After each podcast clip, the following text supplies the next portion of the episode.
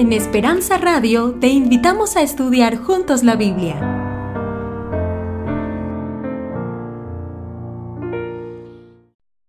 Buenas tardes, es un lindo privilegio poder saludarles en esta tarde. Me gusta estar con aquellos que caminan en el camino a Cristo. Y esta iglesia maravillosa, linda, se ven hermosos desde acá. Me siento honrado de conocerles, es un verdadero privilegio.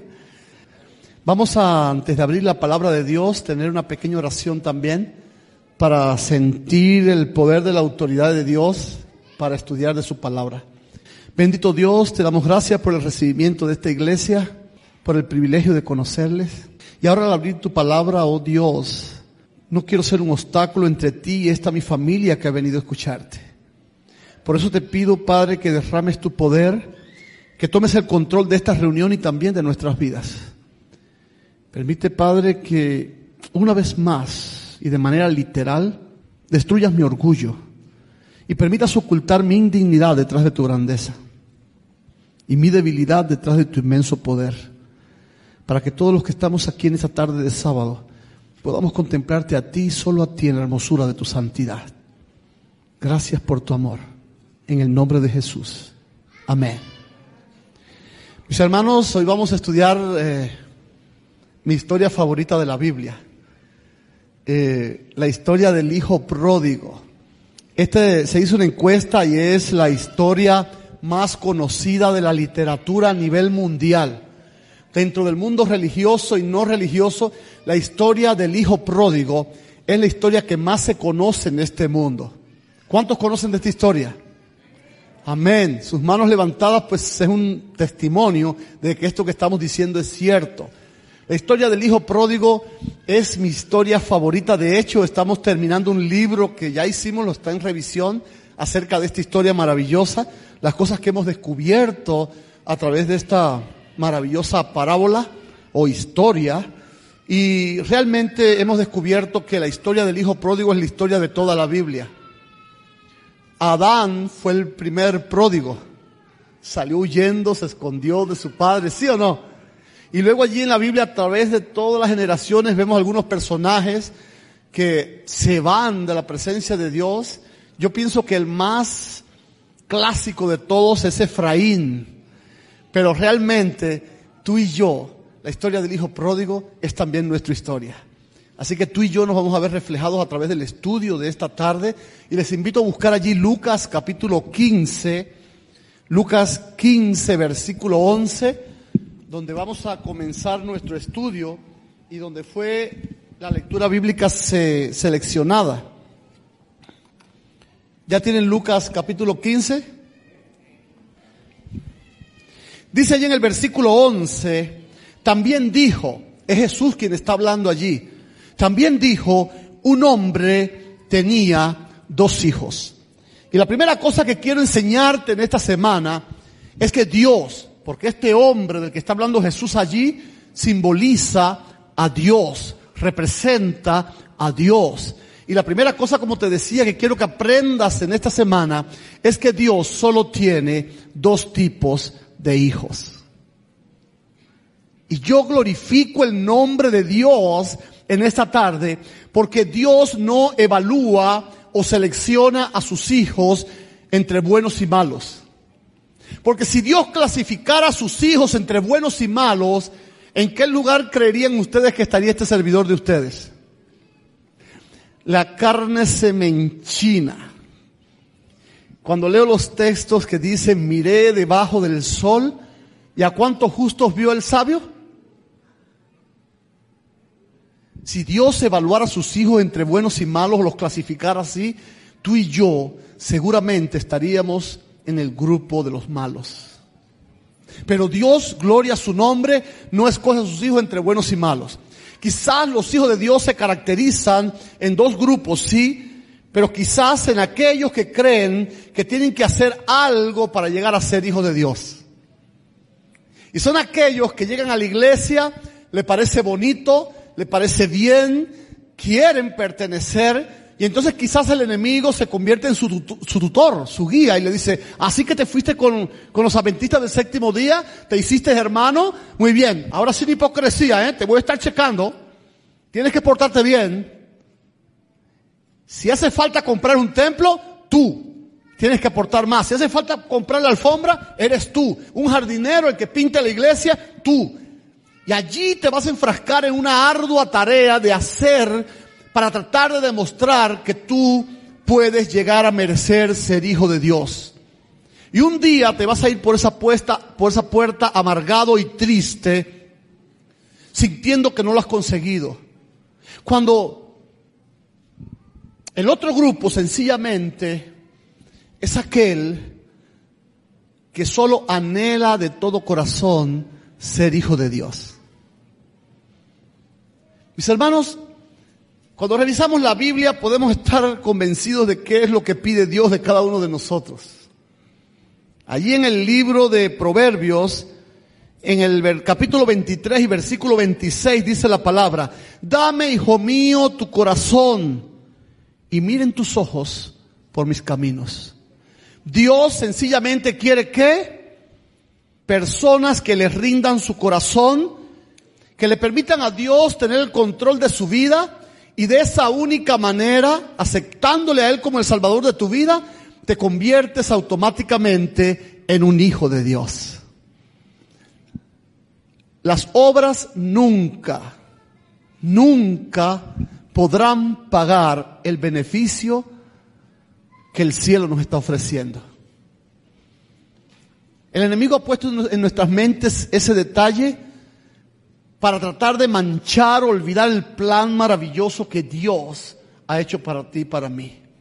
No sé cuántos de ustedes recuerdan aquel muchacho, el hijo, el joven rico, que se paró delante de Jesús y le dijo, ¿con cuánto puedo comprar el cielo? ¿Recuerdan? ¿Qué bien puedo hacer? para merecer la vida eterna? Nada.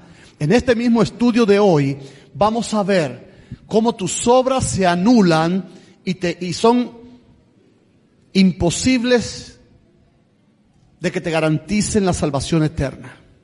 Solo a través de una fe en aquel que lo hizo todo. No nos salvaremos porque tú y yo somos buenos, sino porque el verdaderamente bueno lo hizo todo para que tú y yo seamos salvos. Ahora, el texto que sigue, el versículo 12 del capítulo 15 de Lucas, es un texto que ha escandalizado a la cristiandad por mucho tiempo. Vamos a leerlo. Dice en el versículo 12, y el menor de ellos dijo a su padre, Padre, dame los bienes que me corresponde. ¿Verdad que sí? ¿Cuánto hemos escuchado ya sermones acerca de ese versículo? He escuchado gente que dicen, pero cuánta insolencia. ¿Qué cosa de todo lo que el Padre había construido con sacrificio, con sabiduría, con tantos años de esfuerzo le pertenecía a su hijo? Nada. Y ahora viene este muchacho y se para frente al Padre y le dice, dame la parte de los bienes que me pertenece. Otros quizás en sus sermones dicen, este muchacho le está deseando la muerte a su padre quiere que se muera porque realmente la herencia, ¿cuándo es que se recibe? Cuando el padre fallece. Y ahora viene este muchacho y le dice, ya termina de morirte para ver si agarro lo que me toca. Con tristeza he visto mucha gente que llegan al hospital y en vez de ir corriendo a la cama de su padre o su madre, donde van primero es con la enfermera, ya murió. Parece que está más interesado en que los padres descansen para agarrar los beneficios que seguir cuidando de su pobre madre o padre viejo. ¿Sí o no? ¿Se han encontrado casos así? Y ahora viene este muchacho y se para frente a su padre y escandaliza incluso a los más teólogos. Porque como ustedes saben, allá en el Medio Oriente hay una costumbre de que el primogénito era el que tenía los derechos. Y ahí usted se va a encontrar entonces sermones que dicen, wow, cuánta insolencia si, todo, si todavía fuera el primogénito. Pero el que se atreve a hacer este acto es el hijo menor. El que se para frente a su padre, ¿quién es? El menor de los hijos. Pero ¿saben algo? A mí ese texto jamás me ha escandalizado. Es más, cuando yo leo ese texto, lo que encuentro allí es un acto de fe genuina. Y veo que en sus caras no están un poco de acuerdo conmigo. Pero les voy a hacer una pregunta para ponernos de acuerdo desde ahora mismo. ¿Le pedirías algo a alguien que tú sabes que no te lo va a dar? Sabiendo que tienes un hermano, no sé, no conozco a nadie acá, así que nadie diga, este vino a acusarme, a señalarme, no conozco a nadie, es primera vez que los veo. Pero el primer anciano de la iglesia, que quizás es un tipo muy codo, y llega algún amigo a, tu casa a las 2 de la mañana y no tienes cómo ayudarle, dice, ¿qué? Yo voy a ir a despertarme, me voy a levantar, voy a ir a despertar al primer anciano para que me preste 500 dólares para ver si recibo a estos amigos que llegaron. Si tú sabes que ese hombre es codo, ¿tú te levantarías y irías a su casa a las 2 de la mañana? Claro que no. Conozco en el barrio donde nací, yo soy cubano. ¿Hay algún cubano acá? Soy de Cuba, pero en Cuba soy de la provincia de Camagüey, 570 kilómetros hacia el este de La Habana. Nací en el reparto Garrido, ahí en Camagüey. Y allí en ese pueblo de, Garrido donde yo nací, había un señor que era el hombre que más dinero tenía en el pueblo. El hombre era un maestro albañil, era un inversionista, un contratista, y era el que más dinero tenía allí.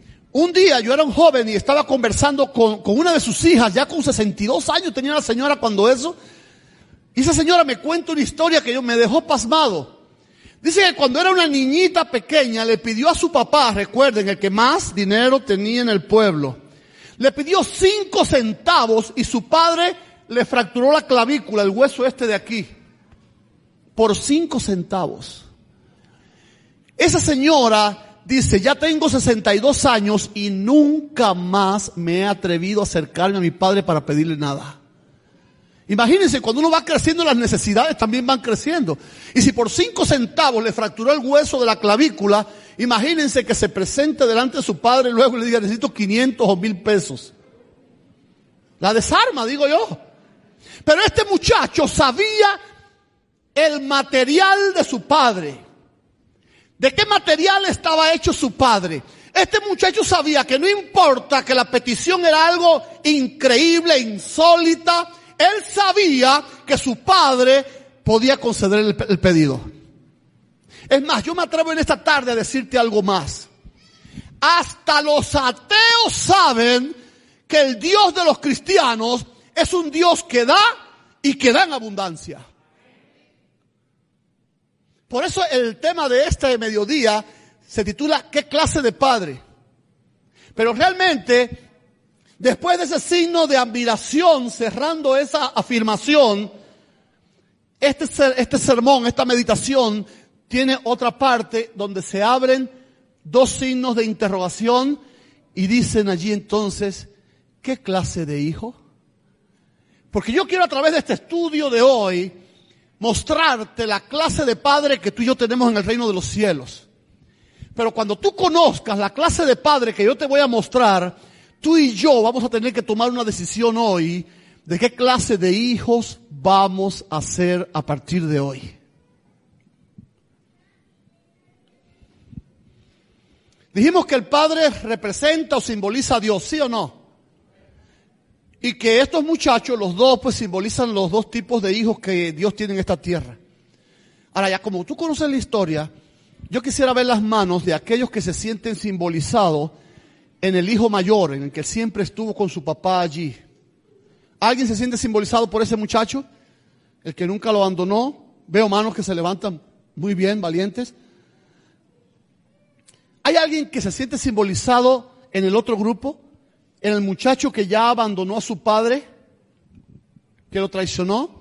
Veo un poco de manos también y otro grupo que nunca levantó mano, pero ya dijimos que cuántos grupos hay. 12. Así que tienen que definirse, ¿eh? porque en la indecisión se van a quedar fuera. Ok, vamos a ver si es así. Pero bueno, lo interesante es que cuando este muchacho se para delante de su padre y le pide este pedido tan increíble, lo interesante de esto es que el versículo 12 termina diciendo, y él le repartió los bienes. No dice en ninguna parte del texto que el padre le preguntó, ¿qué vas a hacer con toda esa inversión? ¿Qué vas a hacer con toda esa cantidad de bendiciones?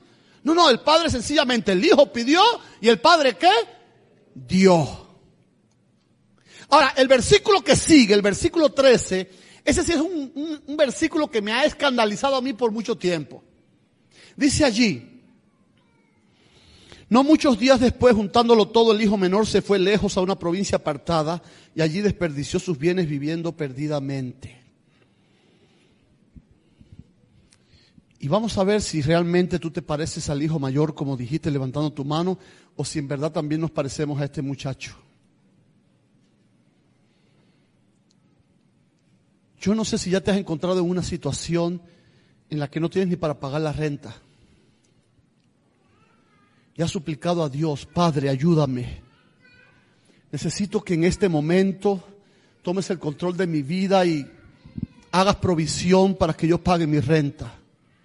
Y ahí estás debiendo, no sé, 600 dólares de renta. Y como dice la promesa bíblica, Dios abrirá las ventanas de los cielos y derramará bendiciones hasta que sobreabunde. ¿Sabe qué significa sobreabunde? Que si necesitas un par de zapatos te va a dar tres.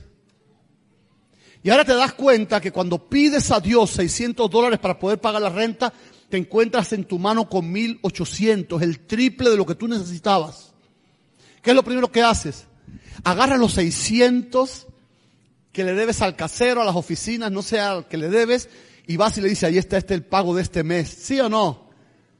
Pero ahora, ¿qué haces tú con el resto que te quedó en la mano? 1200. Algunas caras me están diciendo lo que hacen.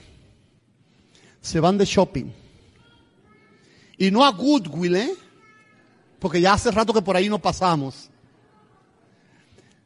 Y allí se van a las tiendas, JCPenney, no sé cuántas marcas de esas por allá. Y cuando el anciano lo ve allí en el pasillo del mall y le dice, oiga hermana, ¿qué hace? Es que me compré un vestido, pero si usted tiene muchísimos vestidos, mi hermana, ese vestido no lo necesitaba.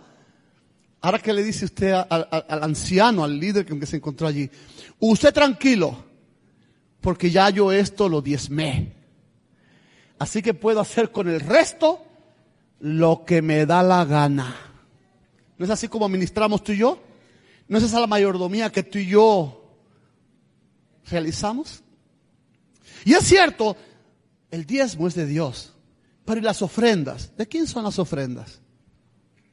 ¿De Dios también? Si no, ¿por qué en el libro de Malaquías dice 70? A mí me gusta, tengo un sermón del libro de Malaquías. Yo digo que esa es la iglesia de los tontos. Dios dice, ¿para qué me llaman padres si no me honran? Y la iglesia responde, ¿y en qué te hemos deshonrado? Ahora viene Dios y dice, ustedes toda la nación toda me habéis robado. ¿Y en qué te hemos robado? Y Dios le dice, en vuestros diezmos y en vuestras ofrendas. Porque las ofrendas también son de Dios. Con las ofrendas podemos llevar el Evangelio a los que no lo conocen. Con las ofrendas podemos llevar ayuda a aquellos necesitados. Mis hermanos, hay una experiencia, yo tuve que aprender esto de una manera difícil. Yo viví en Cuba, en Cuba hay más hambre que en Haití que en, y que en Somalia, allá en África. El país, la capital del hambre en este planeta es Cuba. Y hoy está peor que antes. Pero cuando yo estuve en Cuba, Dios siempre me sustentó de una manera maravillosa yo siempre tuve mi pan y mi agua sobre la mesa. Y yo recuerdo que yo vivía allí en el municipio Boyeros, en el pueblo de Calabazar, y en una esquinita ahí del downtown de ese pueblito de Calabazar, en una, en una serie de casas, seis casas estaban unidas allí en esa esquina con un patio colectivo.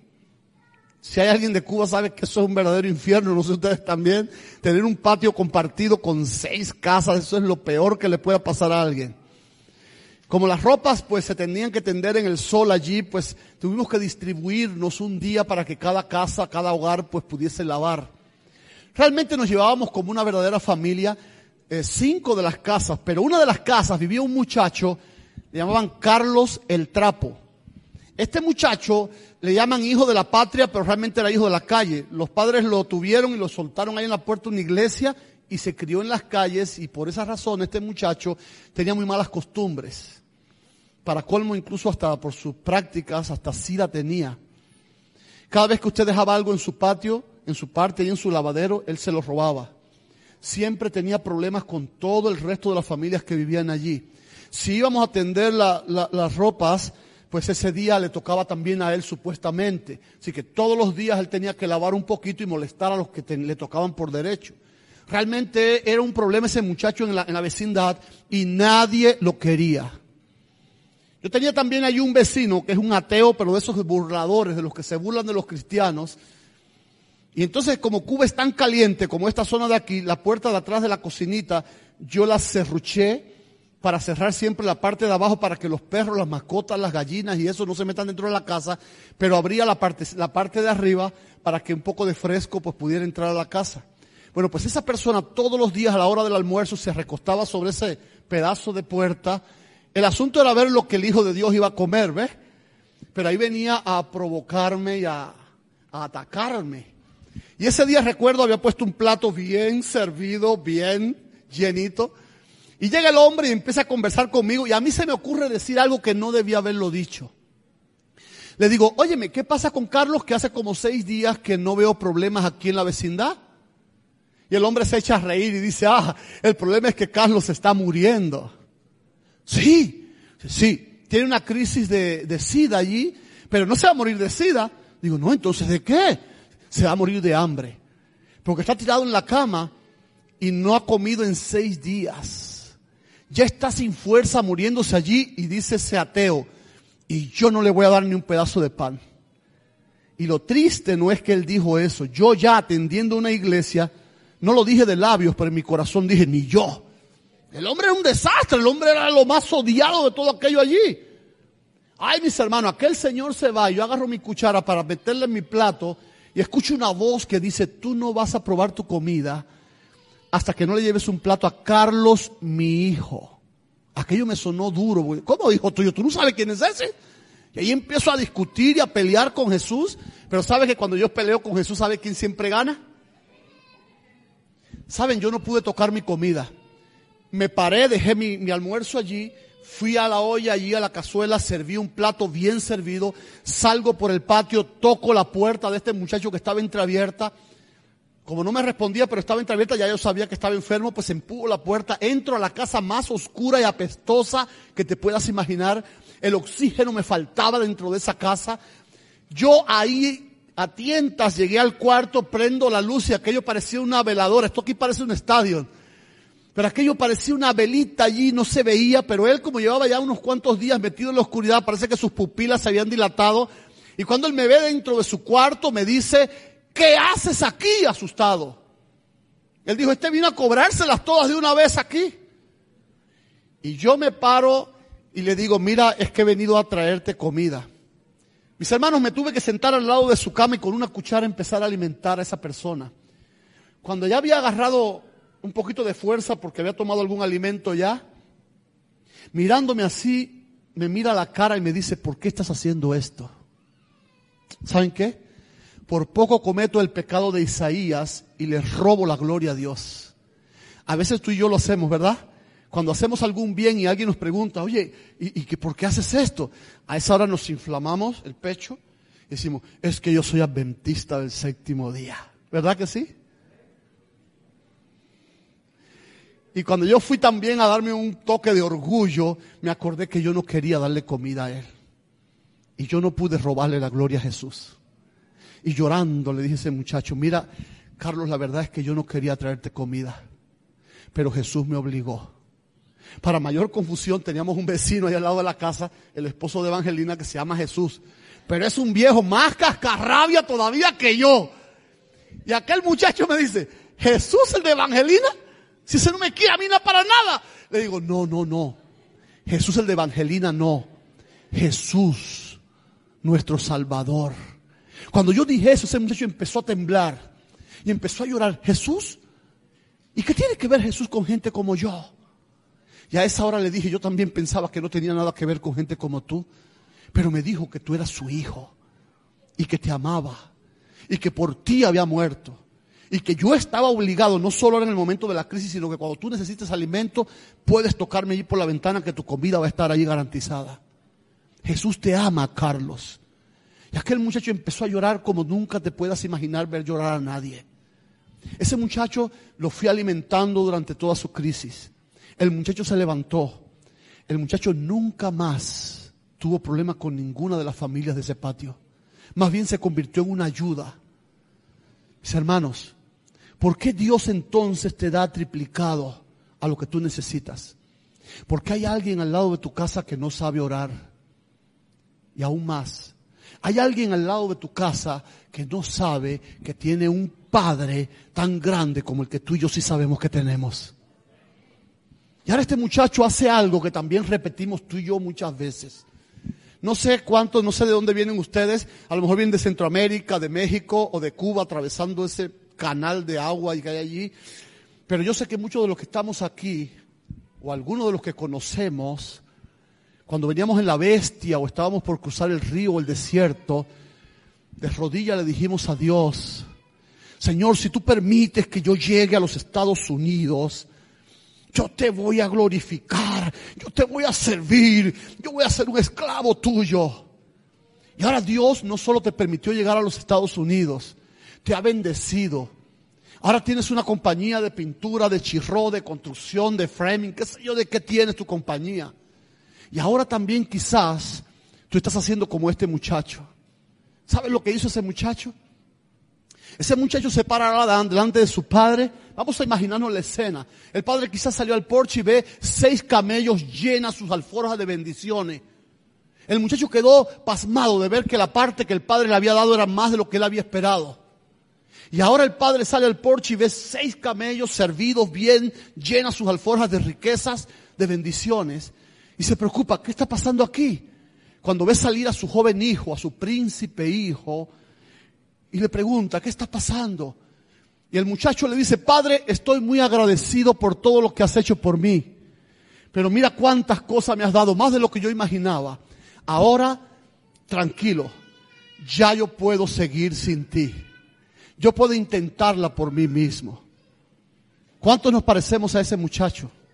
Que después que hemos llegado aquí por la misericordia de Dios y Dios nos ha cuidado y nos ha prosperado y tenemos una compañía, ahora Dios no puede contar con nosotros porque estamos tan ocupados en la compañía que tenemos que no podemos aceptar ninguna responsabilidad o ministerio dentro de la iglesia. ¿No le hacemos un poco así también a Jesucristo? No, hermano, búsquese a otro para el miércoles. Yo no puedo, tengo que entregar dos casas esta semana. O tengo que limpiar seis casas.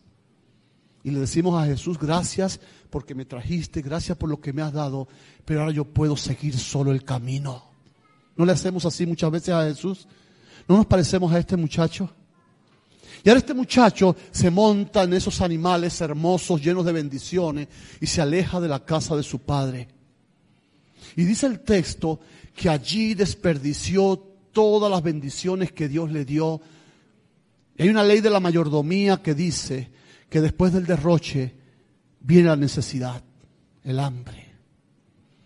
Y cuando este muchacho lo hubo malgastado todo, dice que vino una gran hambre en, e, aquella ciudad y dice el versículo 15, y fue y se arrimó a uno de los ciudadanos de aquella tierra, el cual le envió a su hacienda para que apacentase cerdos. Ese texto me está diciendo que este muchacho se salió del territorio real, se salió del reino de Dios, porque en el reino de Dios ese animal no se apacienta, no se pastorea el cerdo. Y ahora este muchacho ve con tristeza algo más grave todavía. Ahora este muchacho se da cuenta que cuando tiene hambre y quiere comer de la comida de los cerdos, el dueño de los cerdos le dice, ni te atrevas. ¿Por qué? Porque esos cerdos valen más que tú. ¿Sí o no? A veces veo con tristeza personas que quieren vivir independiente de Dios en este lugar. Y se van de la casa de su padre y chocan con una dura realidad. Aquí tú eres un príncipe, pero allá afuera nadie te quiere. ¿No te has convencido todavía? Hemos construido este país. El lema de nuestro querido presidente es, haremos América grande otra vez. ¿Cómo van a hacerla grande si quieren correr a todo el que hace el trabajo sucio, todo el trabajo fuerte? Los que hemos hecho de este país grande, ahora somos los que sobramos para él. ¿Con quién cuenta él para hacer este país ese sueño que él tiene si quiere que todos nosotros nos vayamos de aquí? tú no vales nada para ellos. Estaba trabajando en la, en la iglesia de Tennessee, pero había ido a dar unas campañas allá en, en Michigan y tenía ya muchos amigos en aquella área. Cuando nos llegó la noticia hace creo que dos años atrás de que en un pueblo de Michigan se envenenó el agua del pueblo por alguna razón. ¿Y sabes cuál fue la medida del gobierno de allí, de, esa, de ese pueblito? Pusieron una ley que para comprar agua en los mercados o en las gasolineras tenían que presentar un ID. ¿Qué estaban diciendo? Los indocumentados no valen para nada en este país. Valen menos que los cerdos. Yo no sé cómo todavía hay gente que se va de la casa del padre o que no quieren venir a la casa de su padre donde son príncipes y se van ahí a aventurarse con su fuerza, con su sabiduría, para luego de mucho tiempo y sufrimiento darse cuenta de que allá afuera tú no vales para nadie. Muchos de nosotros decimos, bueno, pero cuando yo tenga papeles, si yo llego a tener el green card, ya la hago. No. Cuando tú tengas papeles, vas a ser un inmigrante con papeles. Yo tengo papeles. Yo no trabajo para ninguna conferencia, aunque ayudo y sirvo en muchas de ellas. Yo estoy trabajando en el concreto. En la ciudad de Georgia hay una compañía grande de concreto haciendo autopistas, eh, las banquetas, las rampas handicap. En eso trabajo. Y a veces estamos en la autopista alando concreto como verdaderos salvajes. Y el, tráfico de la autopista, por esa misma razón, se, se hace lento. Y hemos visto muchas veces cómo bajan el vidrio de la ventanilla y dicen las groserías y las humillaciones más grandes que te puedas imaginar. Estamos trabajando para que ellos tengan una ciudad, un país próspero, grande, y sin embargo tú y yo no valemos nada para ellos. ¿Sabes algo? Donde único tú vales es aquí en la casa de tu Padre, de donde no deberías irte jamás, de donde no deberías haberte ido y donde estamos felices de que hoy estás aquí regresando a su casa. Ahora este muchacho, viéndose en esa situación, saca su cuenta. Y yo quiero también decirte algo. Esta semana, en esta experiencia, en esta aventura espiritual que vamos a tener con Cristo, yo quiero que tú también saques tu cuenta. Porque el cristianismo no es místico. El cristianismo es práctico. Y ahora este muchacho saca su cuenta, empieza a analizar y dice, espérate, ¿qué está pasando aquí? En la casa de mi padre, hasta los jornaleros se sientan a comer como hijos. Y yo aquí, que soy el hijo, estoy muriendo de hambre. Lo lindo de este muchacho es que cuando él saca su cuenta, toma una decisión. Y yo quiero que en esta semana y en este día, cuando tú saques tu cuenta, quiero que también tomes una decisión. Y este muchacho, al darse cuenta de que el más chiquito de la hacienda de su padre se sentaba como un hijo, toma la decisión y dice, me levantaré e iré a mi Padre. Me gusta el texto como dice, volviendo en sí, porque hay que estar fuera de sí para abandonar a un Dios que te cuida como un Padre y que tiene bendiciones increíbles para ti. Y que eres el heredero de un reino eterno que ha preparado para nosotros. Y ahora este muchacho se da cuenta del error que ha cometido y dice, he aquí me levantaré, iré a mi padre y le diré, Padre, he pecado contra el cielo y contra ti. No soy digno de ser llamado tu hijo. Y emprende el camino de regreso hacia la casa de su padre. Gracias, hermano. Y ahora este muchacho, imaginémoslo. Este muchacho va caminando de camino a su padre, ensayando aquel sermón que le va a decir al padre para que por misericordia le reciba como a uno de los jornaleros. Y yo me quedo sorprendido cuando el texto dice que el padre viéndolo de lejos. Pero digo, ¿quién puede reconocer a esa cosa que venía? Porque eso que venía por allí no fue el príncipe que salió. Ese muchacho venía descalzo, con las ropas sucias, rotas, todo peludo, sucio, barbudo, apestoso, con una peste a puerco que lo anunciaba tres calles antes. Y aquel muchacho venía arrastrando su cuerpo con su rostro pegado a la tierra por la vergüenza. Y ahora este padre corre y le abraza. Yo me imagino la escena cuando el padre abraza a este hijo y seguramente gritó, mi hijo, mi hijo ha vuelto. Yo no sé cómo reaccionarían los vecinos, aquellos que no pueden reconocer en esa cosa que regresaba al hijo del señor de la hacienda. Y quizás alguno dijo, pobre señor de la hacienda, hace un tiempo atrás perdió a su hijo y ahora le llama hijo a cualquier cosa. Te voy a decir algo. En la ciudad mía donde yo nací, en Camagüey, hay una empresa que se llama Planta Mecánica de Camagüey. Es una fábrica de AK-47. Cuando yo estaba estudiando todavía en la universidad para ingeniero mecánico, fui captado por esta empresa, por esta compañía, para fabricar el arma AK-47. Cuando me puse a trabajar bien jovencito con ellos allí, me enviaron a Rusia, a una ciudad que se llama Tula, que está a 100 kilómetros de Moscú. Es una ciudad militar donde me hicieron especialista en armas. Yo soy especialista en armas. Y yo era el especialista en armas de esa compañía de fabricar AK-47, cuerno de chivo, le dicen los mexicanos. Y en la década del 90 hubo una crisis en Cuba. Bueno, realmente en Cuba hay una crisis desde que los Castros la tomaron en el 59. Pero cuando cayó el campo socialista en el 89, trajo una, una empobrecimiento total, un bajón todavía más en la crisis en Cuba y la situación se hizo tan grave que las compañías no tenían ni alimentos para darle a los trabajadores que trabajaban para ellas.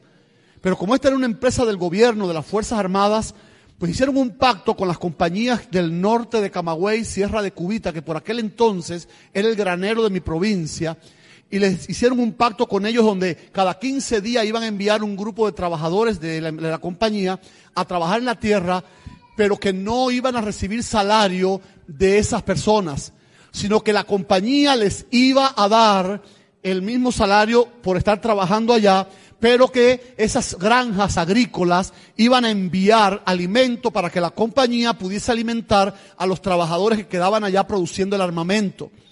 Y en una de esas rotaciones me tocó ir a mí, allí a los pilones, y llegamos allá a un, a un albergue, a un campamento que parecía un, aquello era un barracón de esclavos. Y yo pongo mi maleta allí donde era mi lugar para dormir. Y como por aquel tiempo yo era alcohólico y dependiente del alcohol, yo iba a estar 15 días allí, así que yo necesitaba saber dónde iba a estar mi combustible. Yo pongo todas mis cosas allí, salgo a la calle ahí del campo donde estábamos y empiezo a preguntar dónde podía conseguir aquel aguardiente que en Cuba le llaman chispa de tren, porque es un aguardiente que producen las personas de manera casera y le llaman así chispa de tren. Es algo horrible, apestoso en mi provincia. Incluso a veces algunas personas le llaman escupelejo, porque te tomas un trago y la escupía la pones allá a la pared. Pero era la bebida que podían beber los alcohólicos y que pueden beber todavía hoy los alcohólicos porque no pueden pagarse una bebida fina de las que produce el gobierno. Y entonces yo pregunto dónde podía conseguir esa bebida y las personas me dicen, mira, ve con Pancho.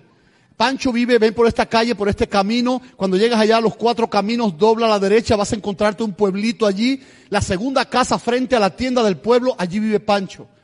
Llegué y le toqué la puerta y cuando me abren la puerta, sale un viejito bien arrugado, más que por los años, por el sufrimiento que tenía aquel señor. Y cuando me ve parado frente a su puerta, empieza a llorar. Y llora y llora y llora. Y yo le decía, Señor, por favor, no llore porque yo no soy de este barrio. Usted vive aquí solo, si los vecinos ven que usted está llorando y hay un extraño frente a usted, los pedazos más grandes míos lo van a recoger aquí a cucharada. Pero el hombre no podía aguantarse, el hombre lloraba y lloraba y lloraba y lloraba, hasta que el hombre se quedó vacío, la paz pudo entrar en su corazón y me dice, es que tú no sabes. Digo, ¿qué es lo que no sé? Dice, yo tenía un hijo, Francisquito.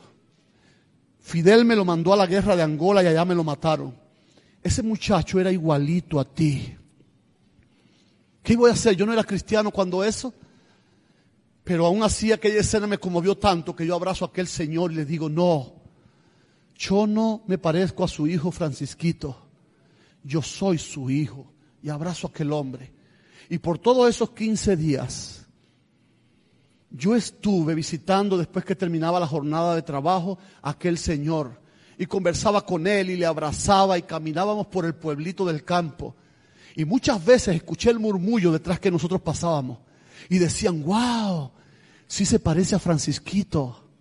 Pero para serte sincero, también escuché a mucha gente que decían a nuestras espaldas, pobre Pancho, le mataron a su hijo en Angola y ahora llama hijo a cualquier cosa. Hace 23 años estaba yo en mi barrio, Garrido, en Camagüey, en una pelea de hombres allí. Yo y mis amigos contra otro grupo de hombres. Alguien me toma por el cuello de la camisa, pero con una fuerza, con una fuerza tan increíble que yo dije, este me va a matar. Yo no podía controlarlo, yo no veía ni quién me estaba sosteniendo, pero lo cierto es que era una fuerza que yo no podía con aquello. Y me toma allí del tumulto aquel y me arrastra tres calles fuera del problema. Y cuando yo estoy tres calles, yo me imaginaba que era un moreno. En Cuba hay unos morenos atléticos, bien fuertes, enormes.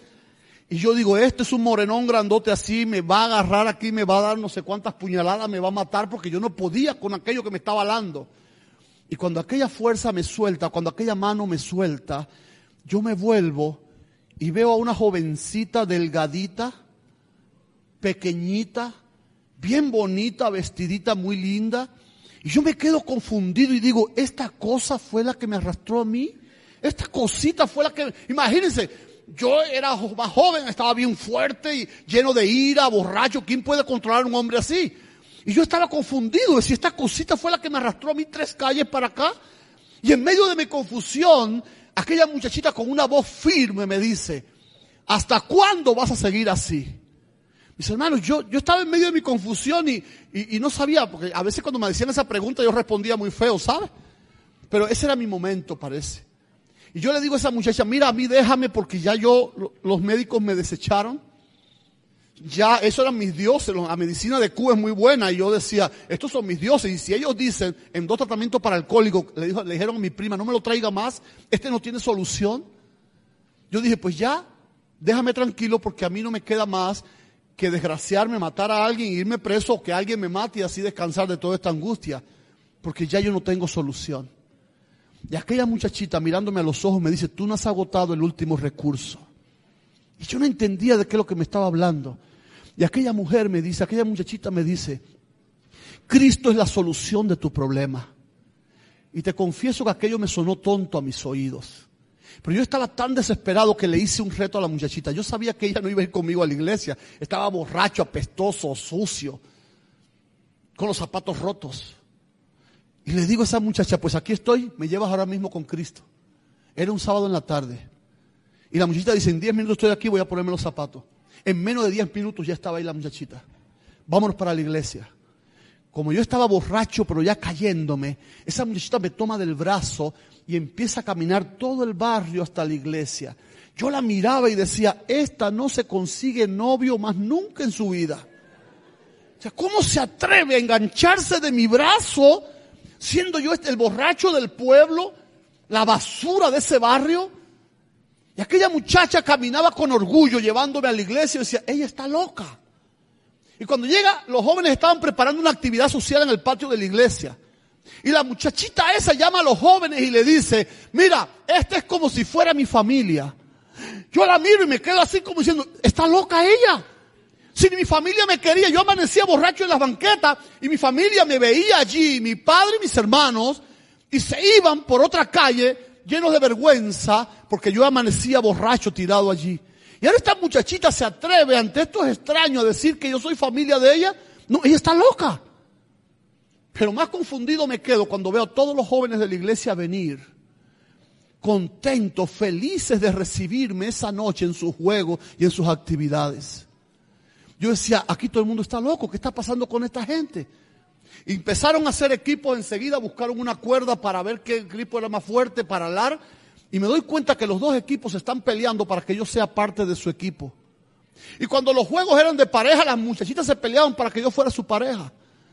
Y yo dije, no, aquí todo el mundo lo que tiene de cerebro es una fritura, aquí todo el mundo está loco. Pero yo dije, pero si ellos están locos, es aquí donde yo debo estar. Porque yo no he encontrado todavía un lugar donde me quieran, donde me acepten, donde me reciban. Y a través del amor de esos jóvenes, hace 23 años, yo sentí el abrazo de Dios. Y yo sentí como Cristo gritaba al universo, mi hijo, o el Padre, mi hijo, mi hijo ha vuelto. Y yo no sé si en el universo alguien se atrevió a decir, pobre Jehová, hace dos mil años le mataron a su hijo y ahora le llama hijo a cualquier cosa. Porque fue cualquier cosa lo que llegó ese día, hace 23, esa noche, hace 23 años a la iglesia adventista del séptimo día. No importa cómo tú vengas en este día, estás llegando a la casa de tu padre. Y tu padre está feliz de recibirte. ¿Se imaginan la escena? Ese fue el día más feliz del padre, ¿sí o no? Pero también fue el día más feliz de ese muchacho, ¿sí? Pero ese, aunque fue un día muy feliz para ellos, fue un día pésimo para otra persona, para, para alguien más. No para otra persona, sino para alguien más. ¿Alguien me dice? ¿A su hermano mayor? No, hay uno a quien le fue peor. Ese fue un día peor para alguien más. Vamos a leerlo. Está ahí en el versículo 23. Después que el padre hace un acto maravilloso con el hijo, dice, y traed al becerro gordo y matadlo. ¿Se imaginan ustedes? ¿Qué culpa tiene ese pobre animalito de que el sinvergüenza haya regresado? Ahí estaba bien pastando con el resto de los animales. Llega el sinvergüenza y cuchilla con aquel. ¡Wow! No es justo. Yo te voy a preguntar algo. Si el padre simboliza, el padre de esta historia, a Dios, y los dos muchachos simbolizan o representan los tipos de hijos, ¿a quién simboliza el becerro gordo? Mis hermanos, yo quiero que tú entiendas algo en esta tarde. Esa granja era lo que era porque el becerro gordo estaba allí. Los animales que vivían en esa granja eran felices porque vivían en su presencia. De todas las granjas venían a contemplarlo en su hermosura. ¿Alguien está entendiendo de qué estoy hablando yo? ¿O tengo que traducirlo al lenguaje de Las Vegas? Pues vamos a traducirlo para que entiendas. El cielo es el mejor lugar para vivir porque Cristo está allí. Los que viven en el cielo son felices porque viven en su presencia de todos los mundos vienen a contemplarlo en su hermosura. ¿Sabe de qué te estoy hablando en esta tarde? El cielo se quedó vacío cuando Cristo Jesús moría en una cruz como regalo del Padre para que tú y yo fuéramos recibidos en la casa no como jornaleros, sino como hijos. Por mucho tiempo le estuve diciendo yo a Dios, no es justo, no es justo. Hasta que en una madrugada Dios me dijo, mira, cálmate, porque la única manera de que tú y tus hermanos tienen de ser recibidos en mi casa como hijos es a través de la muerte del becerro gordo. Yo no sé si después de escuchar esto en este día tú puedas salir por esa puerta queriendo vivir de la misma manera como has vivido hasta hoy. El cielo ha pagado un alto precio por tu salvación y por la mía para que tú y yo regresemos a la casa del Padre hoy como verdaderos hijos y no como jornaleros. Ahora sí, llegó el hermano mayor. ¿Qué pasa con el hermano mayor? Llega el hermano mayor y escucha música allí en la casa. Yo te voy a hacer una pregunta a ti. Cuando tú llegas del trabajo y pones tu auto en el driveway y escuchas alegría en tu casa, ¿qué haces?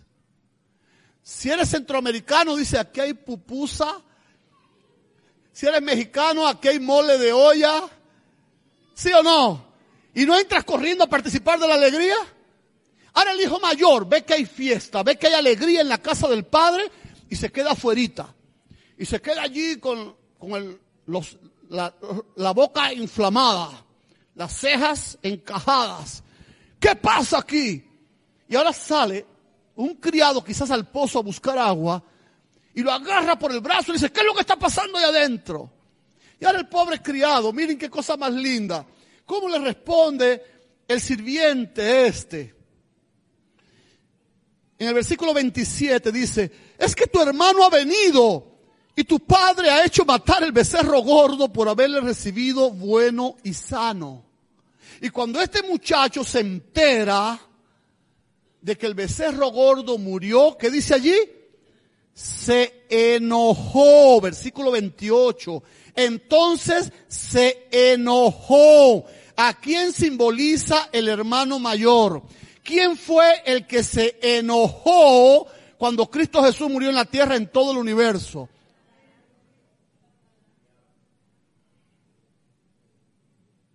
Y ahora este tipo se enoja por la muerte del becerro gordo porque así era la única manera en que se podía recibir al sinvergüenza que había regresado arrepentido. Y ahora se pone de tal manera que no entra a la cena. ¿Te acuerdas lo que hablamos al principio? Este muchacho se quedó allí con su padre todo el tiempo trabajando en la hacienda, pero no entró a la cena. Porque la justificación por obra nunca te va a garantizar tu presencia en las bodas. Solo vas a entrar por lo que el becerro gordo hizo hace dos mil años en la cruz. Ahora tú puedes decir, no, pero este muchacho no simboliza a Satanás porque él se estuvo todo el tiempo con su padre, pero Satanás fue expulsado del cielo. Es que tú no sabes algo. Hay algo que hizo el pecado de nuestros primeros padres en el Edén que casi fue más terrible que la mismísima cruz. Le dio el derecho de entrar ahora al cielo, de donde había sido expulsado, al enemigo como representante de este mundo. Por nuestros pecados, ahora Él se para frente al Padre y entra a las reuniones de Dios. ¿No lo dice así el libro de Job? ¿Le gusta entrar al enemigo a las juntas de la iglesia? Oh, que si les gusta. Fíjense que yo cuando hago una junta de iglesia, yo interrumpo cada cinco minutos. Vamos a orar y vamos a orar porque en, la primera se mete. Y ahora este tipo llega y le dice al padre, para que vean que sí tiene el mismo carácter, y le dice, así que tú, yo que he trabajado tanto contigo y jamás me ha dado un corderito, y ahora viene este tu hijo, que gastó todo su dinero con ramera. Hay dos cosas interesantes. Este tipo es mentiroso desde el principio. Porque si volvemos al versículo 12, el que estudiamos, el del escándalo, el padre no dice que le dio al hijo menor, dice que repartió los bienes, a los dos le dio. Si este no se comió un corderito con sus amigos por dos razones, o es codo como el primer anciano, o este tipo no tiene amigos. Y yo me voy por la segunda. Yo quiero que tú entiendas, querido joven, que el enemigo nunca se va a comer un corderito contigo. Más bien tú eres el corderito que él se quiere comer. Y la segunda cosa interesante que hay en esa declaración, ¿sabes cuál es? ¿Cómo sabía él que ese muchacho había perdido todo el dinero o gastado el dinero perdidamente si él no estaba allá, él estaba acá? Yo no sé si ya han tenido esta experiencia, yo sé que no porque esta es una iglesia muy linda, pero a veces cuando se reúne la junta vienen algunos hermanitos. Oiga, es que tengo un puntico ahí, hermano, no, mire, es que ya estamos. No, no, por favor, es que es bien importante. Y entonces cuando la junta en su misericordia le dicen, a ver, a ver, ¿cuál es el problema? Ah, es que yo el sábado en la noche, como a las 2 de la mañana, vi a Rosita por el downtown de Las Vegas perdidamente. Y entonces la tonta junta, ¿sabe lo que hace? Desfraternizar, disciplinar, no sé qué, a la pobrecita de Rosita. Cuando la junta tenía que haberle preguntado a ese tipo, si tú la viste a las 2 de la mañana por, la, por el downtown de Las Vegas, ¿no será porque tú también andabas perdidamente por ahí? Y ahora este tipo se convierte en el acusador de su hermano, ¿sí o no? Y ahí empieza, hay una escena del juicio investigador allí. Y hay una pelea que el padre tiene que salir a enfrentarla y la única manera que la gana es con el último texto. Me encanta el último texto de esta historia, con esto terminamos.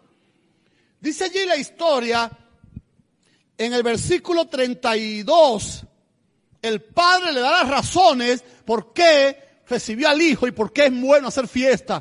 Dice, mas era necesario hacer fiesta y regocijarnos. ¿Tú escuchaste lo que dije? Él no dijo, es que yo hace mucho que no comía barbacoa y tuve un antojito y maté al becerro gordo. No dice, es que yo quería darme el gusto. A veces tú y yo tenemos caprichitos que no se nos dan y no te mueres por eso, ¿sí o no? Mi sueño americano es comprarme una camioneta Tundra. Ese es mi sueño americano. Cuando yo tenga mi camioneta Tundra y todos los, todos los eneros me lo propongo. Pero imagínate, no tengo tiempo de tanto predicar para aquí, predicar para allá. No voy a trabajar casi al concreto. Y cuando llega diciembre digo, bueno, tendré que seguir tirando con mi cacharrito allí. Pero no me muero, soy feliz con el cacharrito, un Zion de esos que le dicen zapaticos así, parecen cuadraditos así. Ese es mi carrito de trabajar y es una bendición pero no me muero. Pero allí dice el texto, era necesario. Esa palabra ya implica algo más importante. ¿Sabías tú que en este país hay una ley que si tú no suples las necesidades de tus hijos, hasta te los quitan? ¿Por qué? Porque si tú no suples las necesidades de tus hijos, ellos corren peligro. Así que por una necesidad tú puedes perder hasta la vida si no la suples, ¿sí o no? Y ahora dice el Padre, es necesario que hiciéramos fiesta. ¿Por qué es necesario que hagamos fiesta? Miren mis hermanos, aunque esta parábola nos retrata muy bien la batalla de Dios por salvarnos a nosotros, todavía se queda chiquitico comparado con la realidad. ¿Cuándo fue que murió el becerro gordo? Cuando el sinvergüenza llegó. ¿Sí o no? Pero en la realidad, ¿sabe cuál es? Que hace dos mil años que ya el becerro gordo murió. Y mira cuánto espacio tenemos en los bancos. Hay mucha gente allá afuera que prefieren estar en la perdición de las noches de esta ciudad antes de venir a la casa de su padre y ser reconocidos como príncipe. ¿Sí o no? Y también aquí hoy hay mucha gente que aunque ya supuestamente le entregó el corazón a Cristo, está viviendo un cristianismo que no está a la altura de lo que el cielo pagó. ¿Sí o no? Y el cielo está triste por esa situación. Y ahora no sé qué me pasa, pero yo vine a predicarte a ti y ahora Dios me está predicando a mí. Porque ahora yo siento al estudiar este tema que yo mismo no estoy viviendo a la altura de lo que el cielo pagó por mí. Pero yo quiero que hoy haya fiesta en la casa de mi Padre, en, los, el reino de los cielos, porque cada vez que alguien se arrepiente y regresa a la casa de su Padre, el universo aplaude y hace fiesta porque dice, por lo menos por este valió la pena que muriera Cristo Jesús hace dos mil años. Y yo quiero que haya fiesta en el cielo porque yo reconozca que hasta hoy no he vivido a la altura de lo que el cielo pagó. Y hoy yo quiero regresar a la casa de mi padre porque yo quiero que haya fiesta y que el universo diga, por lo menos con Gildemar valió la pena. ¿Hay un hermano no bautizado aquí en esta hora? ¿Hay algún hermano no bautizado? ¿Quisieras regresar a la casa de tu padre hoy para que haya fiesta por ti en el reino de los cielos? ¿Hay algún hermano en esta tarde que después de haber estudiado lo que hemos estudiado se sienta avergonzado y quisiera vivir a otro nivel después de saber lo que el cielo pagó? Y decirle al Padre, yo quiero también que haya fiesta en tu casa porque yo hoy regreso, recíbeme como un hijo. ¿Pudiéramos poner el coro tema nuevamente, el que nos va a servir durante toda esta semana? Yo quiero que escuchemos el coro tema y lo cantemos. Y si hay alguien que como yo quisiera regresar a la casa del Padre en esta hora, mientras cantamos el coro tema te pones de pie.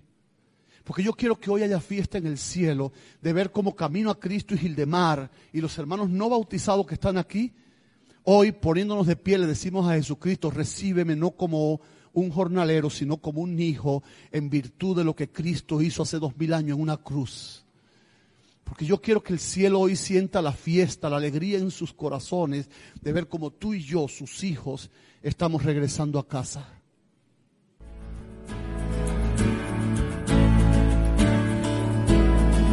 Con la ofrenda de amor del Cordero y su sangre vertida por mí, me ha perdonado de toda maldad, con ella me dio libertad no existen cadenas atándome por gracia de mi Salvador. El precio pagó por mi salvación, su muerte me dio redención. La sangre de Cristo Jesús lavó mi pecado en la cruz.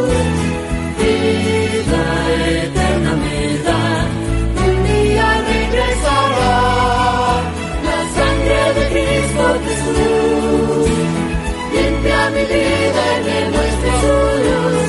Dios es amor, no hay prueba mayor. La sangre de Cristo Jesús.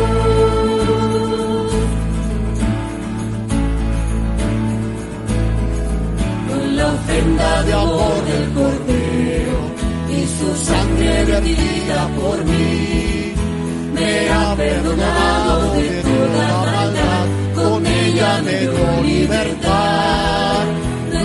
en cadenas atándome por gracia de mi Salvador. El precio pagó por mi salvación, su muerte me dio redención. La sangre de Cristo Jesús lavó mi pecado en la cruz.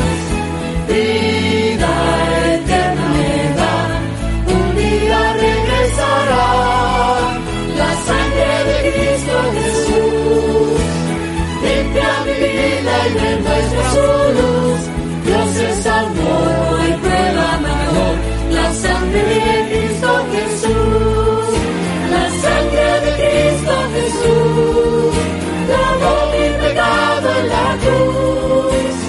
Y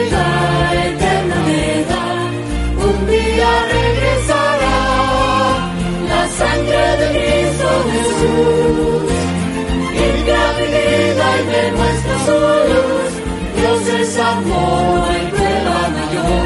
La sangre de Cristo Jesús, la sangre de Cristo Jesús, la sangre de Cristo Jesús. Amén. Oremos hermanos. Bendito Padre Celestial, te damos gracias en esta hora. Porque tu palabra poderosa ha manifestado a través de esta historia y ha mostrado tu misericordia, tu inmenso amor por nosotros, tus hijos. Padre, en esta hora me siento arrepentido de no vivir a la altura de lo que el regalo que nos has dado merece. Por eso te pido, Padre, que a partir de hoy yo, Gildemar Domínguez, reciba fuerzas del cielo y sabiduría para poder de tu mano caminar como a ti te agrada. Padre, hay un grupo de hermanitos que han venido aquí delante pidiendo ser recibidos como hijos en tu casa. Tómalos, Padre, en virtud de la sangre derramada por Cristo Jesús. Que tu bendición les alcance, que tu gracia les sea suficiente y que tu misericordia les lleve de la mano por caminos de victoria, santidad y salvación. Te pido por esta iglesia que se ha puesto de pie, reconociendo la verdad de que no hemos vivido a la altura de lo que tú mereces. Pero se han puesto de pie arrepentidos, Padre. Están tomando la decisión de regresar a casa hoy y de vivir un cristianismo de acuerdo a lo que tú exiges y pides por lo que has entregado por nosotros.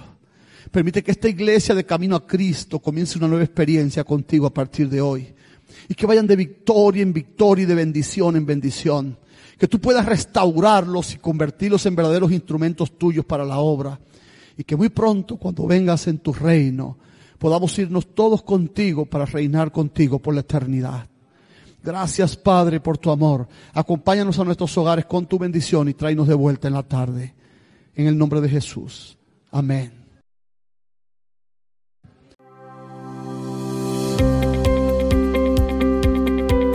Esperanza Radio. Siga disfrutando de nuestra programación en www.esperanzaradiolv.com.